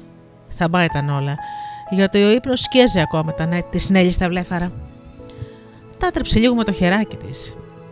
Και τότε τον είδε μπροστά της, ψηλό με κόκκινο ράζο και την κουκούλα με τη μεγάλη μπορντούρα από γούνα που είχε λακιάσει από την κάπρα της καμινάδας. Χαμογελούσε ανάμεσα από τα άσπρα μουστάκια του και τα άσπρα γένια του. Ο Άγιος Βασίλης, είπε το κοριτσάκι με μια γλυκιά προσδοκία. Ναι, εγώ είμαι μικρούλα μου Νέλη. Δώσ' μου την πολυθρόνα σου να κάθισω λιγάκι, κουράστηκα. Κάθισε στην βαθιά πολυθρόνα και άπλωσε στη φωτιά τα κρυσταλλιασμένα του δάχτυλα. Τίναξε την κουκούλα του για να πέσει το χιόνι και φάνηκαν τα λευκά του μαλλιά που, τα είχε, που, που είχαν κυτρινήσει στις άκρες από τα χιόνια. Η Νέλη είδε το παραγόνι άδειο, το σακί του. Κοίταξε ολόγερα να δει πού της άφησε τα δικά της παιχνίδια, τίποτα. Μόνο η κούκλα της η παλιά που την έπαιζε όταν την πήρε ο ύπνος ήταν πεσμένη στο πάτωμα με το φόρεμα λερωμένο, τσαλακωμένο, χωρίς τις χρυσές του πουλιές. Σήκωσε τα γαλάζια της μάτια στον Άγιο που χαμογελούσε με κάποια πίκρα. Δεν σου έφερα τίποτα φέτος, καλή μου Νέλη. Περνάμε καιρούς δύσκολους. Εκεί στην Ανατολή, στο δικό μου κόσμο, οι άνθρωποι τρέμουν τον πόλεμο που σημώνει όλο ένα. Μα και εδώ, στη δική μας τη χώρα, ακόμα δεν έκλεισαν οι πληγές του και όλο και φοβερίζει πως θα ξανάρθει. Κλειδώθηκαν οι καρδιές των ανθρώπων από το φόβο, πως ώρα την ώρα μπορεί να χτυπήσει την πόρτα τους. Και όσοι έχουν τη δύναμη, όλο και μαζεύουν χρυσάφι και όλο κλείνονται μέσα στον εαυτό τους. Οι φτωχοί πάλι πού να βρουν τα λεφτά για παιχνίδια που με κόπο βγάζουν το καθημερινό τους. Να γιατί τα δώρα μου είναι λίγο στα φέτος. Μα εσείς τα παιδιά θα με βοηθήσετε. Έλα, Νελίτσα. Σου φέρα τόσα πολλά παιχνιδάκια τις άλλες χρονιές. Τι μπορείς να μου δώσεις για να φιλέψω με τα παιδιά που προσμένουν. Η Νέλη πήρε από κάτω την κούκλα της και την έδειξε στο γερούλι. Τα έπαιξα πάρα πολύ και όχι μόνο εγώ, μα και τα άλλα παιδιά της γειτονιάς, γι' αυτό έχουν όλα χαλάσει. Μα δεν πειράζει. Φέρε τα, παιδί μου. Θα τους περάσουμε μια μπογιά και θα τα διορθώσουμε και θα μου φαίνονται σαν καινούργια. Βιάσου, όπου και να είναι θα ακούσεις τους 12 χτύπους του ρολογιού. Θα πάρω μαζί μου, θα σε πάρω μαζί μου και σένα να τα μοιράσουμε. Και στο τέλος για εσένα θα μείνει το πιο πολύτιμο δώρο. Ε, τι καλά, φώναξε η Νέλη γεμάτη χαρά και έτρεξε να φέρει τα παιχνιδάκια της. Σε πέντε λεπτά όλα ήταν εντάξει. Μάγος που ήταν ο Άγιος Βασίλης, οι κούκλες δίθηκαν σαν πριγκιπέσες. Οι ξύλινοι στρατιώτες σταθήκανε φρεσκοβαμένοι εφόπλου λόγχοι. Οι φασουλίδε χτύπησαν τα σημαίνια του στάσια. Να και ο μικρός ταμπουλιέρης που βάρεσε κορδεμένο στο τυμπανό του. Και μπρος ξεκινάμε. Πήδεξε πρώτος μέσα στο σακί που τον ακολούθησαν κάνοντας τούμπες οι φασουλίδε και οι καραγκιόζιδε. Οι κομψές πριγκίπισε προχώρησαν χορεύοντας στο ρυθμό που έπαιζε το παλιό οργανέτο και πίσω τους κατρακύλησαν κάνοντας σκέλ τα πολύ χρωματόπια και οι μπάλες, με βήμα πολύ σοβαρό. Όπως τέριαζε στη σοφία τους, ακολούθησαν τα βιβλία και έκλεισε την πομπή η παρέλαση με τους ξύλινους στρατιώτες. Ο Άγιος Βασίλης ζήγεσε το σακί στο δεξί του χέρι και ύστερα, ευχαριστημένος από το βάρος του, το έβαλε στον ώμο του και είπε στην Έλλη Έλα στο άρμα μου, κοριτσάκι καλόκαρδο, εσύ θα είσαι ο Άγιος Βασίλης απόψε. Και με μια συνέλη δέθηκε ντυμένη όπως και εκείνος. Ο Άγιος άπλωσε το μανδύο του και την πήρε πάνω. Το κόκκινο ράσο έγινε αμέσως γοργόφτερο άρμα και βγήκε από το παράθυρο που είχε αφήσει ανοιχτό η μαμά για να μπει ο καινούριος χρόνος. Το ρολόι χτύπησε 12. Έξω έπεφτε χιόνι πυκνό, μα η Νέλη δεν κρύωνε. Μια παράξενη ζέστα της θέρμανε την καρδιά. Στάθηκαν πάνω από το κρεβάτι ενός αγοριού. Και η Νέλη το γνώριζε. Ήταν ο Γιαννάκης που πήγαινε στη Δευτέρα τάξη. Ήταν αδύνατος και χλωμός, και μια λύπη συνέφιαζε το γλυκό του πρόσωπο. Η Νέλη του χάιδεψε τα μαλλιά με το άσπρο της τρυφερό χεράκι. Μανούλα μου, είπε το αγοράκι, και ένα δάκρυ θόλωσε το βλέμμα του κοριτσιού. Ήξερε πως η μανούλα του Γιάννη είχε πεθάνει, λίγο πριν μπουν οι διακοπές. Είχαν λείψει δύο μέρες από το σχολείο και όταν είχε λείψει δύο μέρες από το σχολείο και όταν γύρισε ήταν πιο αδύνατος μέσα στη μαύρη ποδιά του. Άνοιξε τα μάτια και είδε το χιόνι που έπεφτε στο παράθυρο. Θυμήθηκε τι βράδυ ήταν και αναστέναξε. Ω να είχαν ένα όμορφο μασουλί, φασουλί και ας μην έτρωγα αύριο, είπε. Η Νέλη του ξαναχάιδεψε τα μαλλιά. Ο Γιαννάκης ανασηκώθηκε και την είδε. Στο άλλο της χέρι κρατούσε το φασουλί που ποθούσε το αγόρι. Άγια Βασίλη, ήρθες, μου φέρει το παιχνίδι που ζήτησα; Πώς το ξέρεις πως ήθελα ένα όμορφο φασουλί. Σου το στέλνει καλή σου η μανούλα Γιαννάκη, μουρμούρισε η Νέλη, κρατώντας με κόπο τα δάκρυά της. Η μανούλα μου, Ω καλέ μου, Άι Βασίλη, δεν θα με πάρεις και εμένα στον όρο να τη δω. Την πεθύμησα τόσο πολύ. Όχι ακόμα, Γιαννάκη, μη λες τέτοια λόγια. Να μην λυπάσαι. Εκείνη είναι κοντά σου και σε αγαπά και σε προστατεύει.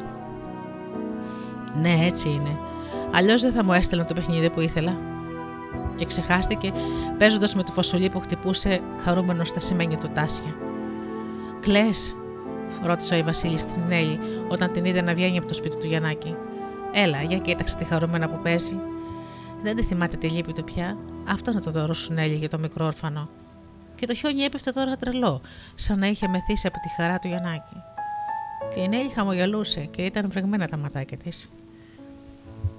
Η Μαριγούλα γονατισμένη μπροστά στο εικόνισμα έκανε την προσευχή της. Η Παναγιά έγερνε το κεφάλι της με συμπόνια γιατί η μικρή ήταν πολύ λυπημένη. Αναζητούσε τον τόπο της και την αδελφούρα της Στυρινιό που την άφησε στο νησί όταν ήρθε εδώ στην πρωτεύουσα να δουλέψει. Αχ, Παναγίτσα μου, να είχα μια όμορφη κούκλα σαν εκείνη που χάρισε ο κύριος της Μαράγδα, να ανοιγοκλίνει τα μάτια της και όταν τη ζουλά στην κοιλιά να γελά και να ξεκαρτίζεται. Την έπιασε λίγο στα χέρια μου όταν έκανε το πανάκι της στη Σμαράγδα. Μου γελούσε και εμένα, και καθώς την έσφυγα στην αγκυλίτσα, και άνοιγε τα μάτια της όταν τη σήκωνα, και όταν πάλι την πλάγιαζα τα έκλεινα και κοιμόταν. Αχ, και να είχε μια τέτοια. Πες Παναγίτσα στον Άγιο Βασίλη να αφήσει και σε μένα μια. Όχι για μένα, για το ρινάκι μας θέλω να πω. Σου το ορκίζομαι, Παναγίτσα μου, στο ρινάκι μας θα τη στείλω. Εγώ δεν έχω καιρό για παιχνίδια. Και η Νέλη την έβλεπε κάθε μέρα τη Μαριγούλα, γιατί τη συνόδευε στο, συνόδευε στο σχολείο της Μαράγδα, τη συμμαθήτριά της. Ήταν καλό κορδό κοριτσάκι. Όλο γελούσε και φιλιαρούσε με τη Μαράγδα. Πίσω το πίστευε πως ήταν τόσο δυστυχισμένο που του έλειπε το σπιτάκι του. Θα τη αφήσω δύο κούκλες, σκέφτηκε η Νέλη. Μια για να στείλει στην αδερφούλα τη και μια άλλη για εκείνη την ίδια. Θα τη βάλω στο μαξιλάρι της να τη βρει τώρα που θα πάει να πέσει. Στάθηκαν στο παράθυρο με τον Άγιο Βασίλη για να χαρούν τη χαρά της ξενιτεμένης μικρούλας. Ένα ξεφωνητό τράτηξε το σπίτι. Ευτυχώς δεν ήταν κανείς να ξυπνήσει. Είχαν φύγει όλοι από νωρίς για να δεχτούν τον καινούριο χρόνο με γλέντι σε ένα μεγάλο συγγενικό σπίτι. Έτσι η Μαριγούλα δεν είχε συγκρατημό στη χαρά της.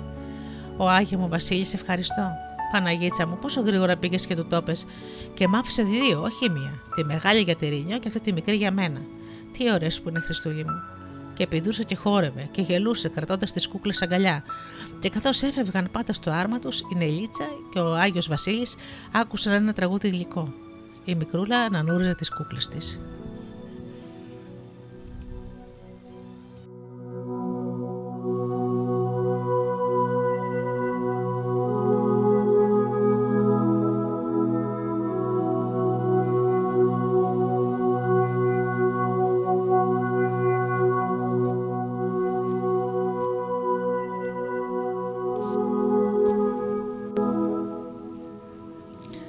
Σε ένα υπόγειο στην άκρη της πολιτείας θα μπόφεγε κάποιο φως. Οι νυχτερινοί ταξιδιώτες μας κοίταξαν από το φεγγίτι. Όχι αυτά τα παιδιά. Ένα αγόρε 12 χρονών και ένα κορίτσι ως 15. Η Νέλη δεν το ήξερε. Φαινόταν ανήσυχα και όλο έψαχναν σε κάτι σε ντούκια και σε σιδάρια. Πρέπει κάτι να βρούμε, Αντρέα. Να φτιάξουμε κάτι για τα αδερφάκια μας, είπε το κορίτσι. Ο Νίκος μας συζήτησε απόψε στην προσευχή του ένα καραγκιόζάκο. Ήμουν κρυμμένη και το άκουσα. Η αυγούλα πάλι θέλει μια όμορφη βλαχοπούλα να βώσει και τα αρνάκια της. Την ψάρευα μέρες τώρα γιατί δεν είχαμε εκείνα τα χρήματα μες στον κουμπαρά. Αυτά πάνε τώρα, Χρυσούλα, είπε το αγόρι. Πρωί-πρωί είδα τη μανούλα να κλαίει και να διαβάζει ένα χαρτί. Έτρεξα την αγκάλιασα, μα δεν ήθελε να μου πει τι έχει, και στο τέλος μου είπε η γιαγιά. Αν δεν πληρώσουμε, λέει, το νίκη μα σήμερα, θα μας πέταγαν έξω από το σπίτι. Αύριο μπαίνει Γενάρης και εμείς χρωστάμε και το Δεκέμβρη και το Νοέμβρη. Τα ξέρω, είπε η Χρυσούλα. Ήρθε η γιαγιά και μου τα είπε και εμένα. Ούτε που σκέφτηκα να σε ρωτήσω, Αντρέα. Άνοιξα τον κουμπάρα και της έδωσα τα χρήματα που είχαμε μαζέψει για να αγοράσει τα δώρα, δώρα στα παιδιά. Και έκανες καλά. Α μένει ο Καραγκιόζης και η Βοσκοπούλα. Α μένουν τα αρνάκια. Παρά να μας πετάξουν στον δρόμο. Τα πράγματα όπως έγινε πέρυσι με το μπάρμπα θύμιο. Να κλαίει η μητέρα και να κλαίει και η γιαγιά. Και έγινε σιωπή. Δεν άκουγες παρά το τρίξιμο που έκαναν τα σερτάρια και το φουρφούρισμα από τα χέρια που έψαχναν. Η γιαγιά με φίλησε, είπε η Χρυσούλα, όταν τη έδωσα τα λεφτά. Ήταν ίσα ίσια τον νίκη. Ωστόσο, θα γράψει, λέει, στο θείο το Δημήτρη στη Νέα Υόρκη να βοηθήσει κι αυτός. Ναι, όλοι πρέπει να βοηθήσουν. Και εμείς, Χρυσούλα, εσύ θα είσαι νοικοκυρούλα στο σπίτι τις μέρες που θα πάει η μαμά στο εργοστάσιο, και εγώ θα δουλέψω σε ένα κατάστημα και θα εγγραφώ στο νυχτερινό. Μα άδικα ψάχνουμε, Χρύσα. Όλα παλο... παλιοκούρελα βρίσκουμε. Μη σε νοιάζει, είπε και χαμογέλασε πονηρά το κορίτσι. Τα βλέπεις αυτά τα κουρέλια; Σε λίγο θα γίνουν αγνώριστα. Θα κάνω μια πάνινη κούκλα και θα την ντύσω σε βλαχοπούλα, με φούστα κλαρωτή. Να την κιόλας. Ω, βρήκα και ένα φουλάρι για μπόλια. Να και λίγη κορδέλα που θα τη βάλω για ζώνη. Εγώ θα της φωνάξω μια ρόκα, θα της φτιάξω μια ρόκα και ένα δράχτη, φώναξε ο Αντρέας, συναπαρενμένο από τον ενθουσιασμό της μεγάλης αδερφής. Θα καλώθει καθώς θα φυλάει τα προβατάκια της. Ωραία, θα φτιάξω και πρόβατα με μαλλί, είπε η Χρύσα. Μου έχει μείνει λιγάκι από την μπλούζα που έπλεξα. Έλα. Να την, κουνήσου, Αντρέα, φέρε τα χρώματά σου να τις κάνω με χείλη και φρύδια. Ναι, φέρε μου την. Εδώ ο ζωγράφος. Εδώ τα κεράσια και τα τριαντάφυλλα για τα μάγουλα και τα χείλη της κόλφος. Και τώρα τα φρύδια. Και άρχισε το τραγούδι χαρούμενος ο Αντρέας. Βάζει τον ήλιο πρόσωπο και το φεγγάρι αστήθη. Και το κοράκου το φτερό βάζει καμαροφρύδι. Πάμε, κορούλα μου, είπε ο Άγιος Βασίλης γεμάτο συγκίνηση. Εδώ δεν χρειάζονται τη βοήθειά μας. Αυτά τα παιδιά παίζουν μια χαρά με το δικό μας το δικό μας ρόλο. Καθένας τους είναι ένας Άγιος ο Βασίλης για τα μικρά του αδερφάκια. Και ο καραγκιόζη του Νίκο ρώτησε Νέλη. Σε λίγο θα είναι έτοιμος και εκείνος, την εισήγασε ο Άγιος. Όταν χτυπάει η καρδιά από αγάπη, το μυαλό είναι όλο ιδέες και το χέρι γίνεται παντοδύναμος σαν του πλάστη. Άρχισε να γλυκοχαράζει. Το χιόνι είχε ασπρίσει τους δρόμους, πέρα ρόδιζαν και όλα στα σύννεφα. Βιάσου, μικρή μου, σε λίγο ξυπνούν τα παιδιά. Περνούσαν από φτωχικές γειτονιές και άφηναν τα παιχνίδια τους όπου έβρισκαν πρόχειρα. Στα μαξιλάρια, στο παραγόνι, στην κάλτσα που είχαν κρεμάσει στο τζάκι, στα παπουτσάκια που είχαν αραδιάσει δίπλα στη φωτιά. Η Νέλη κρεμούσε τις λάμπες, μπαλόνια πολύχρωμα, αφού πρώτα τα φούσκωνε με όλη την πνοή της. Πότε πότε ξυπνούσε κανένα σκυλάκι και γάβιζε στην αυλή, μα τα πρόσωπα των παιδιών ήταν γελαστά, καθώς ζούσαν ακίνητα τον καιρό τους, σαν να ξυπνούσαν, πως θα έτρεβαν τα ματάκια τους. Τι φωνές και τι γέλια θα αντιλαλούσαν σε κάθε σπιτάκι, και όλα αυτά θα ήταν έργο δικό της, δώρο δικό της. Ευλογημένος σα είσαι, Άγιο Βασίλη, που δάνεισες τον ωραίο και μαγικό σου μανδύα σε ένα απλό κοριτσάκι. Τελειώσαμε, είπε ο Άγιος Βασίλης. Είμαστε πάλι έξω από το σπίτι σου, Νέλη. Άκου, χτυπούν οι καμπάνες και τα πουλιά και λαϊδούν χαιρετώντας τη νέα αυγή. Γίνα στη ζεστή πολυθρόνα σου και κοιμήσου. Κοιμήσου γλυκά και βαθιά και όταν ξυπνήσεις θα βρεις το δώρο που σου έχω τάξει. Το δώρο, ναι, το πολύτιμο δώρο που μου είπες, μα το κρατώ, το έχω μέσα στην καρδιά μου που είναι γεμάτη χαρά. Τέτοιο, βασ- τέτοιο δώρο δεν δέχτηκε σήμερα άλλο παιδί. Καλέ, μα η Βασίλη, σε ευχαριστώ. Τώρα ξέρω πως εκείνο που αξίζει, εκείνο που κάνει ευτυχισμένο τον άνθρωπο είναι να δίνει. Να δίνει και όχι να παίρνει μονάχα, και όχι να παίρνει, και όχι να παίρνει. Το είπε δύο-τρεις φορές, όλο και σιγότερα, ώσπου έκλεισε τα γαλάζια ματάκια της και κοιμήθηκε. Σταραμένο τζάκι, μια φλόγα χρυσή αναδεύτηκε, σέρνοντας το φως στην κάμαρα που την στόλιζαν τώρα μπαλόνια και δέντρα γεμάτα παιχνίδια. Σοφία Μαυροειδή Παπαδάκη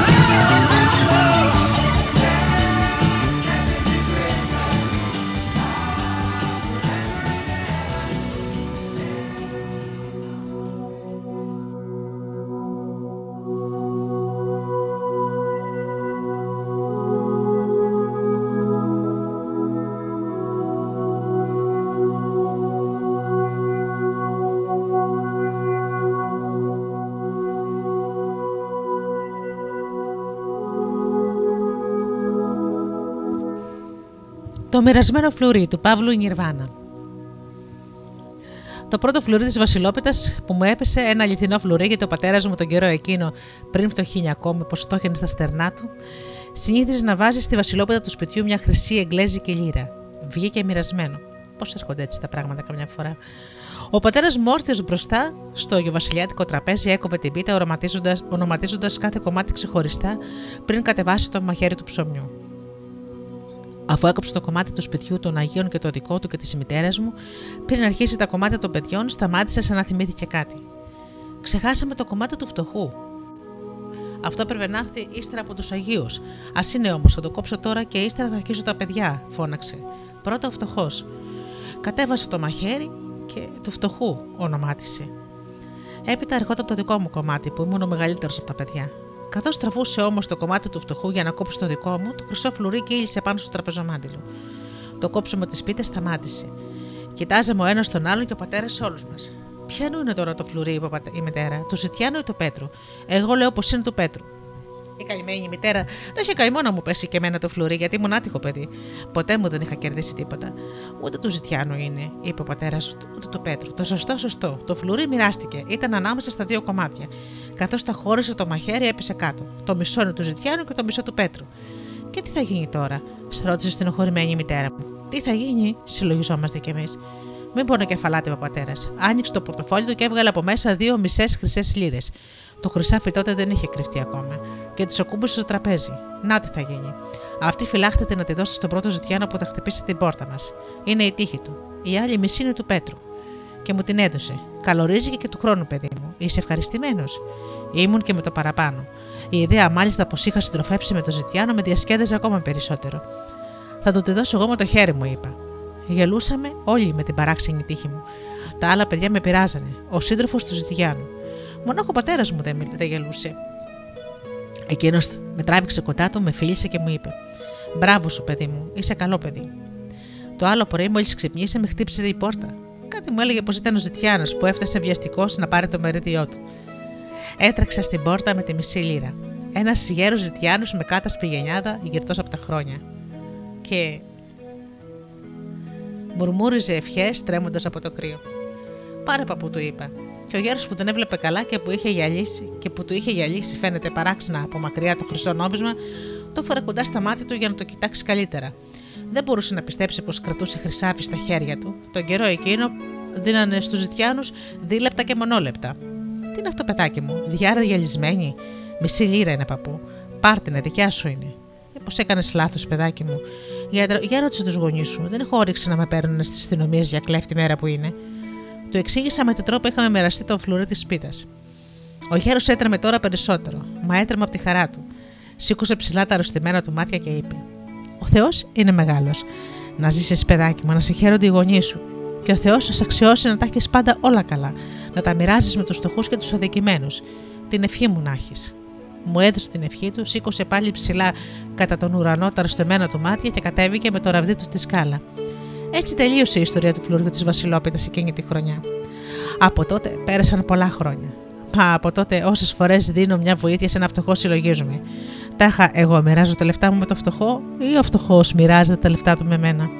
Αυτό δεν μπόρεσα να το καταλάβω ούτε τότε που μοίρασα με τον παλιό ζητιάνο το φλουρί της Βασιλόπιτας.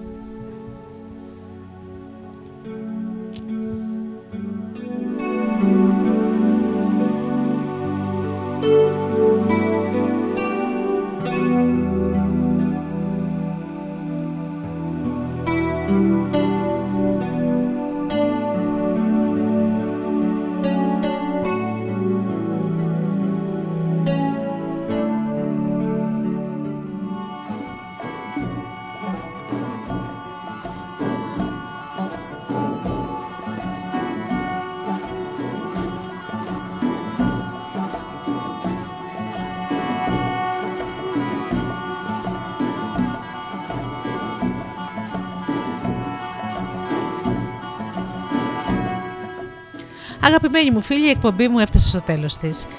Άνθρωποι και ιστορι... η εκπομπή Άνθρωποι και Ιστορίες και η εκπομπή Μύθοι και Πολιτισμοί σας εύχονται ευτυχισμένο το νέο έτος.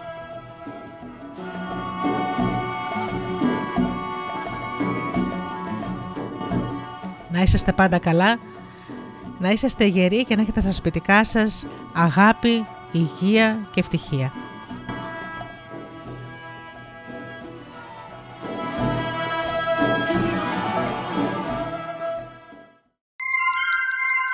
Ο σταθμός που ακούνε όλοι είναι γέροι βρέφη και παιδιά Εύχεται σ' όλο τον κόσμο τύχη, υγεία και καλή χρονιά Από το στούντιο Δέλτα, χρόνια πολλά!